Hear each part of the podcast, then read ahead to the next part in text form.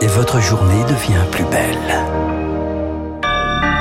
Soyez les bienvenus si vous nous rejoignez sur l'antenne de Radio Classique. Nous sommes le vendredi 7 avril et il est 7h30.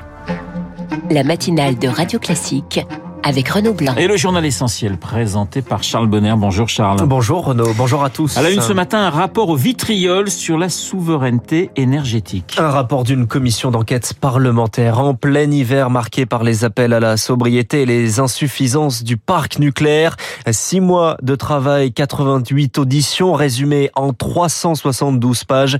Victoire fort. Vous avez lu ce rapport et il pointe 30 ans de retard. Une litanie de rendez-vous manqués alors que les signaux étaient là. Des centrales nucléaires vieillissantes, une pyramide des âges inquiétante chez les salariés d'EDF, mais des décisions court-termistes au sommet de l'État. La période de la fin des années 90 est une décennie perdue pour le rapport. Une forme d'électoralisme a guidé les décisions, peut-on lire. Les mots les plus sévères sont réservés à la loi de 2015, sous François Hollande, qui fixe l'objectif de 50% de nucléaire dans le mix énergétique en 2025. Signal destructeur pour la filière, écrit le rapporteur. La fermeture de Fessenheim pas une fatalité, assume-t-il. Et maintenant, la Commission résolument pro-nucléaire recommande de revoir le cadre européen qui fragilise le modèle énergétique français, une loi de programmation d'énergie sur 30 ans ou un plan d'installation contraignant du renouvelable sur le territoire. Ce travail, mené par deux ambitieux députés, est un coup de pression pour espérer influencer les futures décisions de l'exécutif. L'exécutif qui a déjà prévu la construction hein, de six nouveaux EPR avec une loi adoptée au Parlement. Là aussi, il s'agit de combler un déficit, un déficit d'agents de sécurité pour les Jeux Olympiques. À un an des compétitions, les compagnies de sécurité privées peinent à recruter les 25 000 agents nécessaires. Les militaires vont donc être mis à contribution. Thierry Burkhardt, le chef d'état-major, l'a confirmé hier. Une mobilisation devenue indispensable pour le professeur de droit public Driss Ait Youssef. Leur mission, ça ne sera certainement pas du maintien d'ordre parce qu'ils ne sont pas formés à ça et ce n'est pas leur métier. Nous aurons effectivement la présence de militaires sur des filtrages, des patrouilles, de sorte effectivement à peut-être gérer des flux. Cette déclaration du chef d'état-major des armées, elle acte l'incapacité de la puissance publique à mobiliser les acteurs privés de sécurité. Rappelons-le qu'il y a un précédent, et c'était aussi les Jeux Olympiques à Londres, où euh, une grande entreprise de sécurité privée a été défaillante, à telle enseigne que les militaires ont été mobilisés. Ça veut dire qu'on prend acte de la faiblesse de notre dispositif de sécurité intérieure.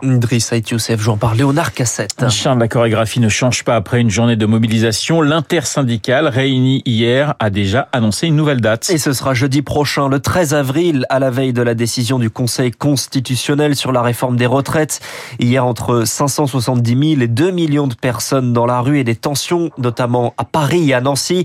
Et ce matin, dans le journal Le Monde, Elisabeth Borne appelle les syndicats à respecter une période de convalescence.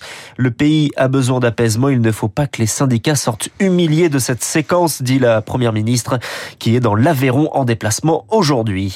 Le geste du gouvernement vers le groupe écologiste à l'Assemblée, une éco-contribution sur l'aviation commerciale privée. En clair, sur les jets privés que les écolos voulaient interdire, la contribution sera intégrée au prochain budget. 7h33 sur Radio Classique, un rapport explosif. À présent, un rapport explosif des autorités sanitaires sur les eaux contaminées. Et on parle là des, de l'eau potable, hein, de celle que l'on consomme, des résidus issus de fongicides, pourtant interdits depuis des années, sont omniprésents dans ces eaux. Un cas attire l'attention, le métabolite de chlorothalonil, produit cancérogène supposé. Les taux dépassent les seuils réglementaires dans un tiers des cas. C'est un mantra répété et connu. Mieux vaut prévenir que guérir. Eh bien, ce n'est pas toujours le cas. Hein. L'adresse, le service de statistique du ministère de la Santé révèle qu'une hospitalisation sur 40 est évitable. En général, ces pathologies chroniques pourraient être prises en charge en amont, Rémi Pfister. C'est toute la question de la bonne synergie entre médecine de ville et hôpital, prônée par le ministre de la Santé François Braun, qui est pointé du doigt dans ce rapport. Ces centaines de milliers d'hospitalisations évitables concernent dans plus de la moitié des cas des maladies chroniques comme le diabète, une insuffisance rénale ou cardiaque, des pathologies qui pourraient être maîtrisées sur le long terme par un suivi et un traitement régulier grâce aux cabinets libéraux Autre enseignement de cette étude, dans un cas sur quatre, ce sont des ouvriers ou des agriculteurs qui se rendent à l'hôpital souvent au dernier moment. Là, c'est le dépistage de certains cancers comme de la prostate ou du côlon qui fait défaut dans une catégorie socio-professionnelle pourtant particulièrement exposée par des facteurs environnementaux. Enfin, dans ces hospitalisations potentiellement évitables, 4 personnes concernées sur 5 avaient 65 ans ou plus et une sur 3 avait plus de 85 ans. Dans la majorité des cas, ces patients n'avaient plus de médecin traitant et sortaient donc totalement des radars d'une prise en charge par la médecine de ville. Les explications de Rémi Pfister. Charles-Emmanuel Macron rencontre des étudiants chinois aujourd'hui. Et oui, pour sa dernière journée en Chine, il est à Canton, à l'université de Sun Yat-sen. Il rencontre euh, ensuite euh, des investisseurs avant de retrouver à dîner le président chinois Xi Jinping, à qui Emmanuel Macron a demandé hier de ne pas fournir d'armes à la Russie pour sa guerre en Ukraine. Au Proche-Orient, Israël a attaqué cette nuit le sud du Liban et la bande de Gaza. Israël divisait des cibles du Hamas, des mesures de représailles au tir de roquettes.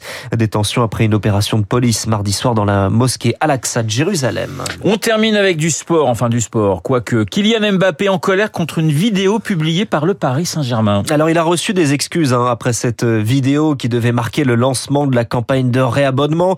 On y voit Kylian Mbappé, beaucoup, qui est le seul à parler, quelques jeunes, mais presque aucun autre joueur de l'effectif pas même les autres stars.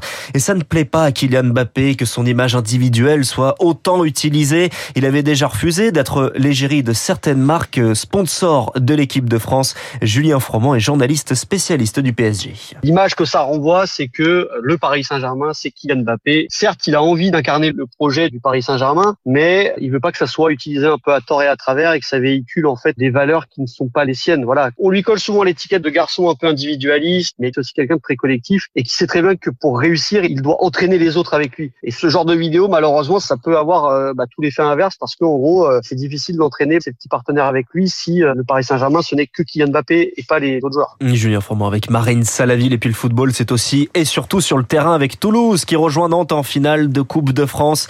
Le TFC qualifié hier contre Annecy 2-1. Rendez-vous donc le 29 avril au Stade de France. Votre pronostic, mon cher Charles Écoutez, quand on supporte les Girondins de Bordeaux, une finale Nantes-Toulouse, c'est très compliqué. Hein. Bah voilà. Ah oui, c'est vrai, c'est vrai. C'est la pire affiche, je crois, qui puisse exister. Bah écoutez, on vous souhaite un jour de, de retrouver une finale de Coupe de France avec Bordeaux, mais ça sera pas pour tout de suite. Tout de suite, hein, je ne veux pas vous désespérer. Il est 7h37 sur l'antenne de Radio Classique. Dans un instant, les spécialistes, nous allons parler du voyage d'Emmanuel Macron en Chine avec notre spécialiste des questions internationales, Christian Macarian.